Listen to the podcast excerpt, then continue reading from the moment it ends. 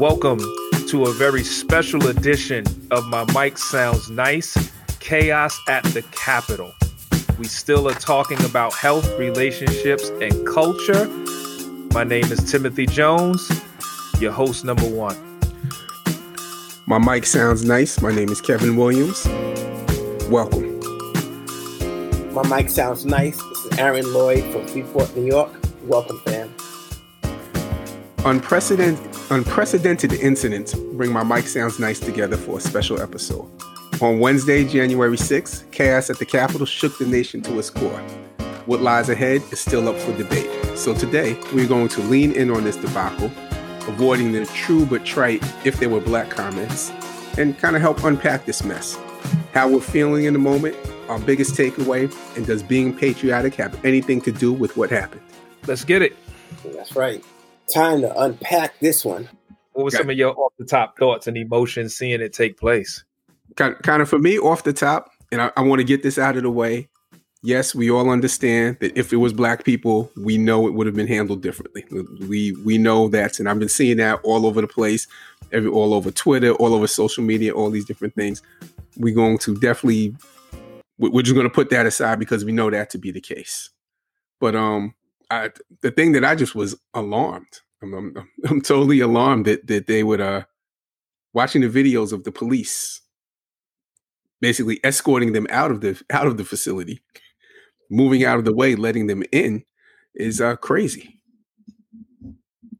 Yeah, I I I think that the people had clearly said that they were going to go to the Capitol.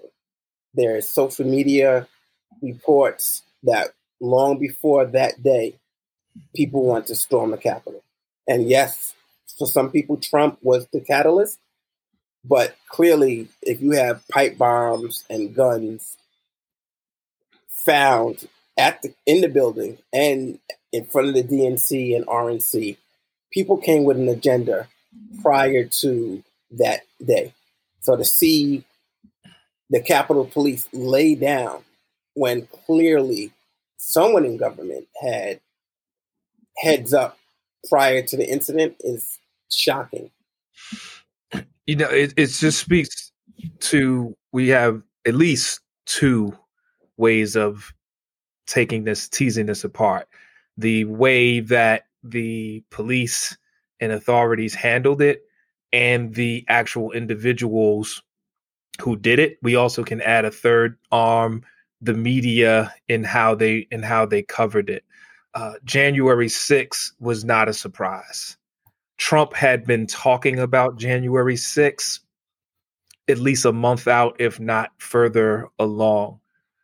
I think the sense of ownership of this nation where they didn't feel like they were doing anything wrong. That soundbite of the guy in Pelosi's office, like this is our desk.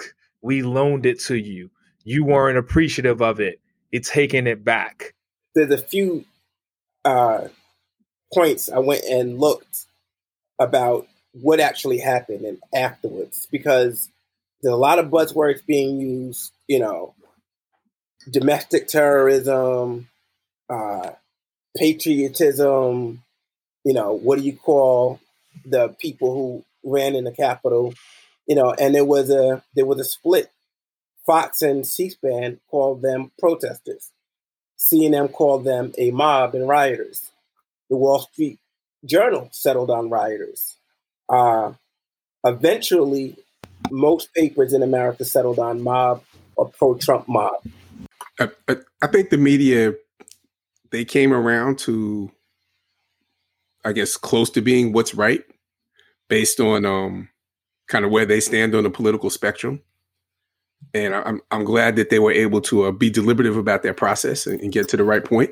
But it's also their process, which also they are participants in the fomenting of this of, of what happened. It's not only Donald Trump, it's not only um, other things. Like I, I saw an article, I can't remember one of the conservative, um, from the conservative news media when they talked about Mitch McConnell's speech. before that occurred and how we talked about how they can't do this. You can't take away the election. This will be a death spiral for democracy. And they talked about how important and what a great speech that was by Mitch McConnell, and which happened right before, and then it just almost seemed prescient to uh to what happened moments after.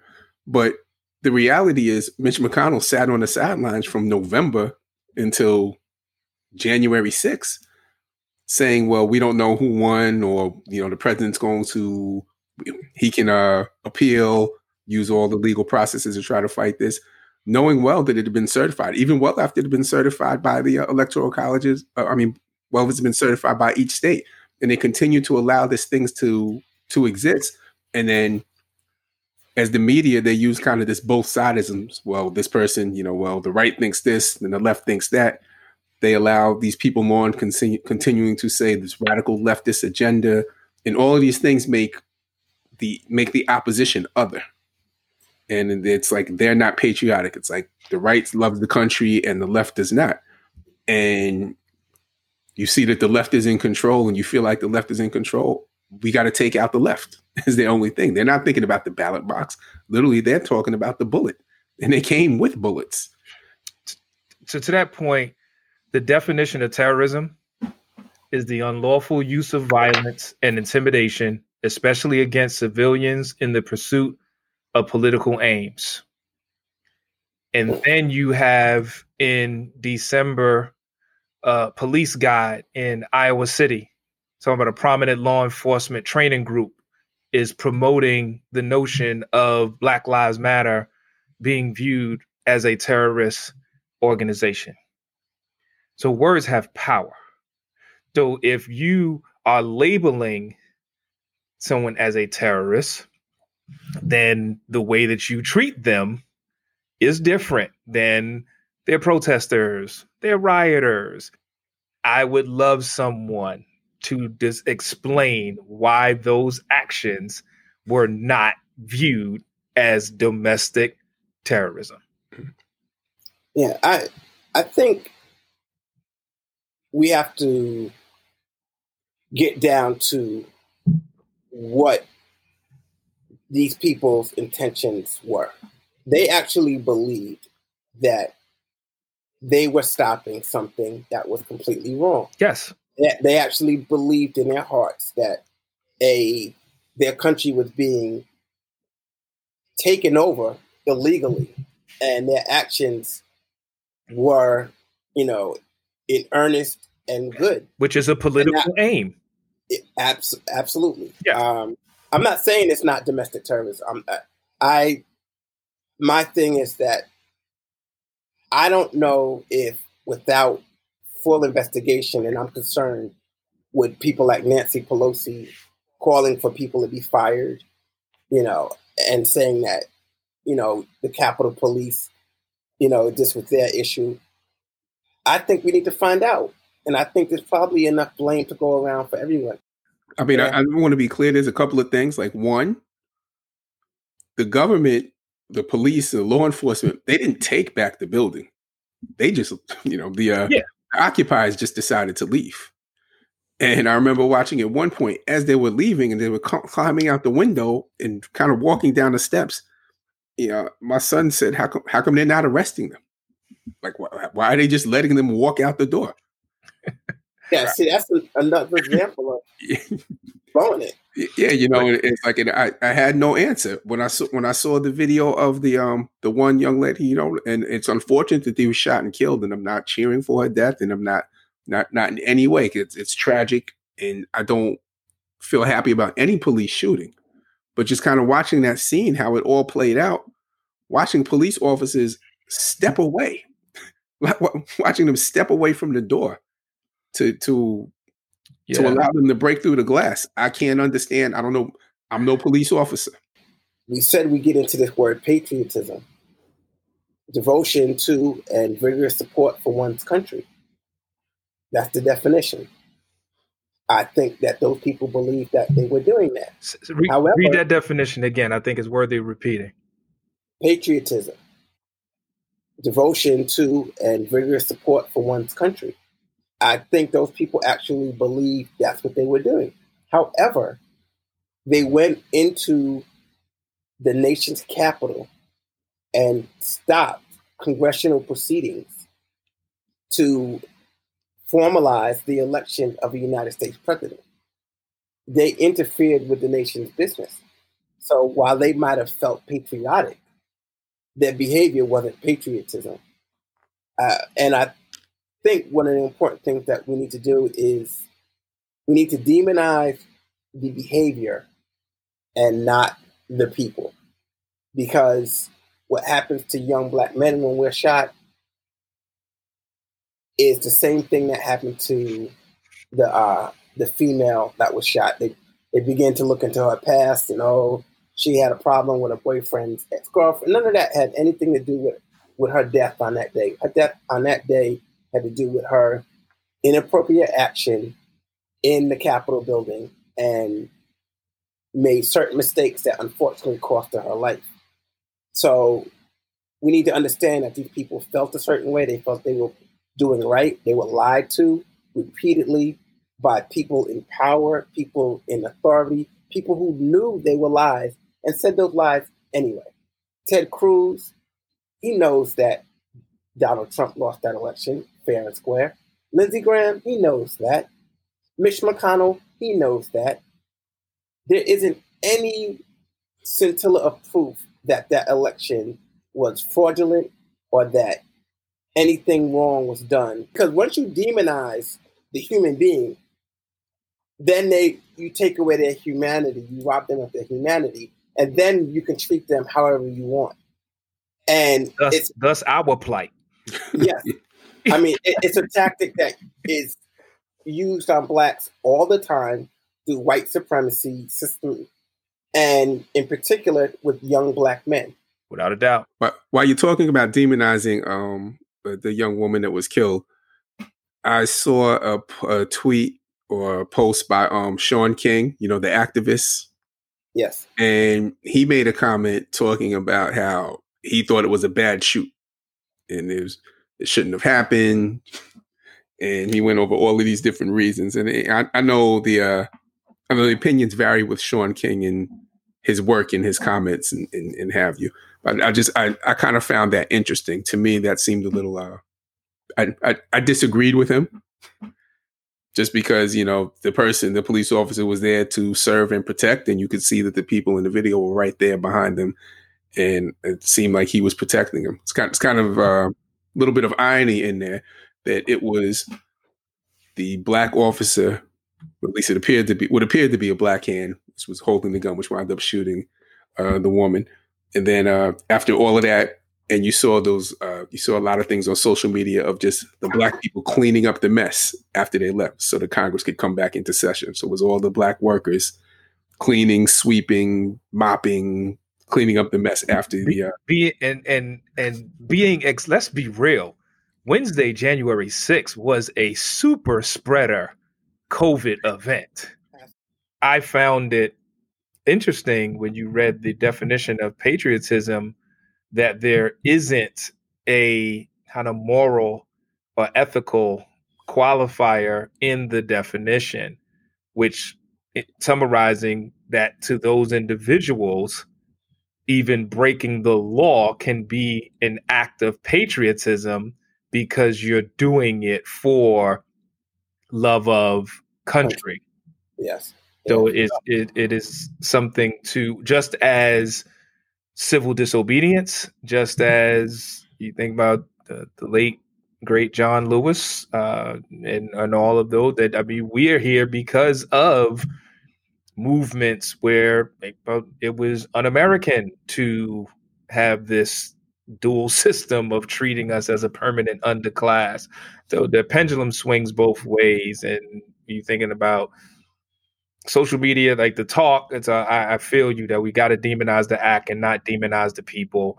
We can't just be like, okay, they need to be silenced because then it the pendulum could swing. And we just want to be able to have dialogue, be able to hear, hopefully get to the heart of the matter and find what makes us human and what is worth holding on to and so then community becomes that because clearly we're missing the mark right now as a nation It's up. It's while those people in that mob, and we can call them a mob, large and disorderly crowd, not Goodie Mob.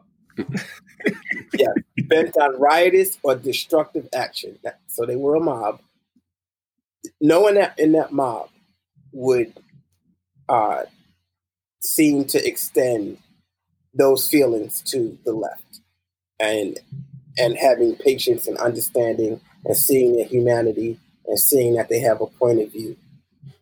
But until we get to truth, back to truth in this country, where when the sky is blue, we can all agree on the sky is blue.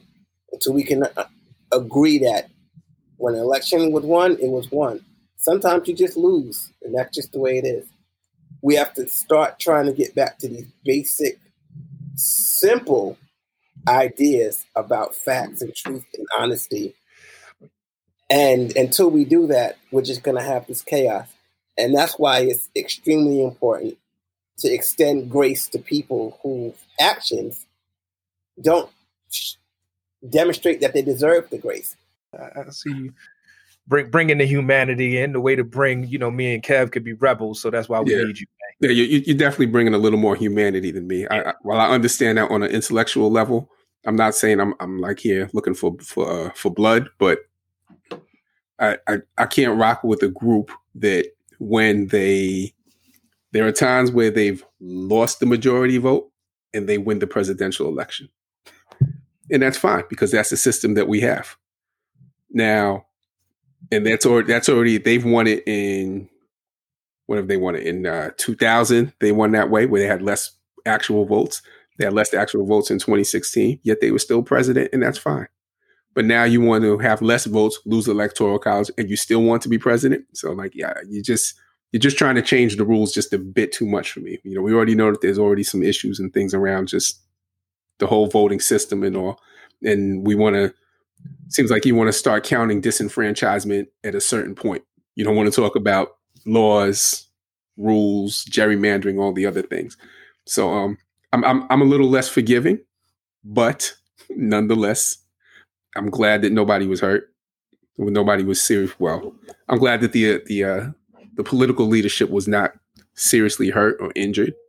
It's unfortunate for all the people that lost their lost their life, and um, I'm hoping that as a country we can find uh, we do a deep dive. We really look into what happened, explore like a 9/11 type commission, and we come up with some answers.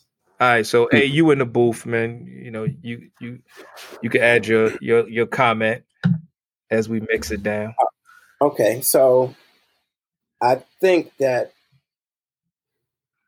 we probably are not going to get all of the justice that we need. And that's sad. And what justice we will get, uh, FBI has said, could take a year to find some of these people. And what I hope doesn't happen is that there's a fatigue with prosecutors after we spend millions and millions of dollars on investigating this, that people start getting trespassing charges and sent home with a slap on the wrist. You have to treat this with the utmost seriousness because yeah. if not, you know, who knows what will happen next. You know, you talk about the zip ties. It's hard to see why anyone could would bring zip ties other than bad intent. I mean, it, it, I don't. There's no other explanation you can give me on why on why someone would bring zip ties. So there needs to be some accountability, and I hope that prosecutors stay true, and it doesn't get to be a layup line where they just start handing out small uh, punishments just to get the work done. Um, my my final thoughts are: this is America. Um, it's sad.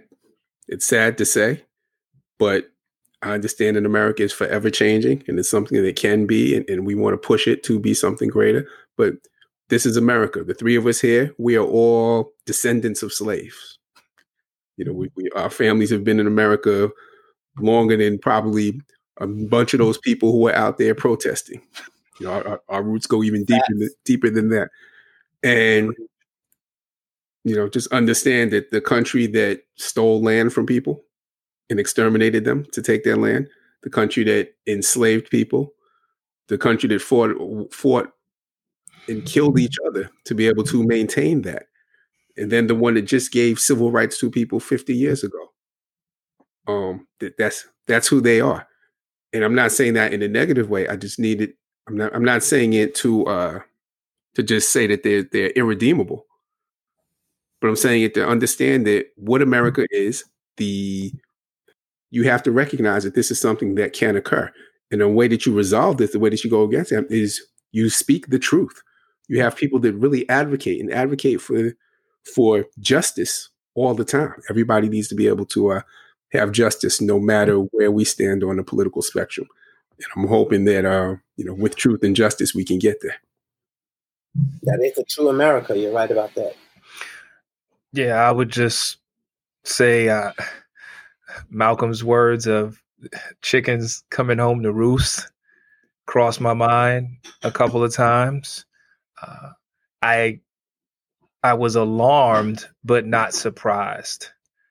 And I just hope that this was a loud enough alarm to cause a reaction and another reaction where real healing and growth can take place. Uh, I'm concerned about young people who were already close to feeling a sense of hopelessness when it comes to this America and what it can be.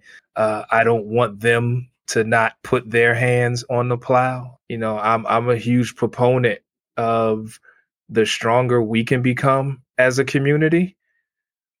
I think it strengthens us to be able to see ourselves as a part of the larger community. Like I, I can go into the world with a level of confidence because I know I'm part of Lu. I can go into the world with a greater level of confidence because I know I have my family, and these are communities that are smaller but are nearer and dear to me.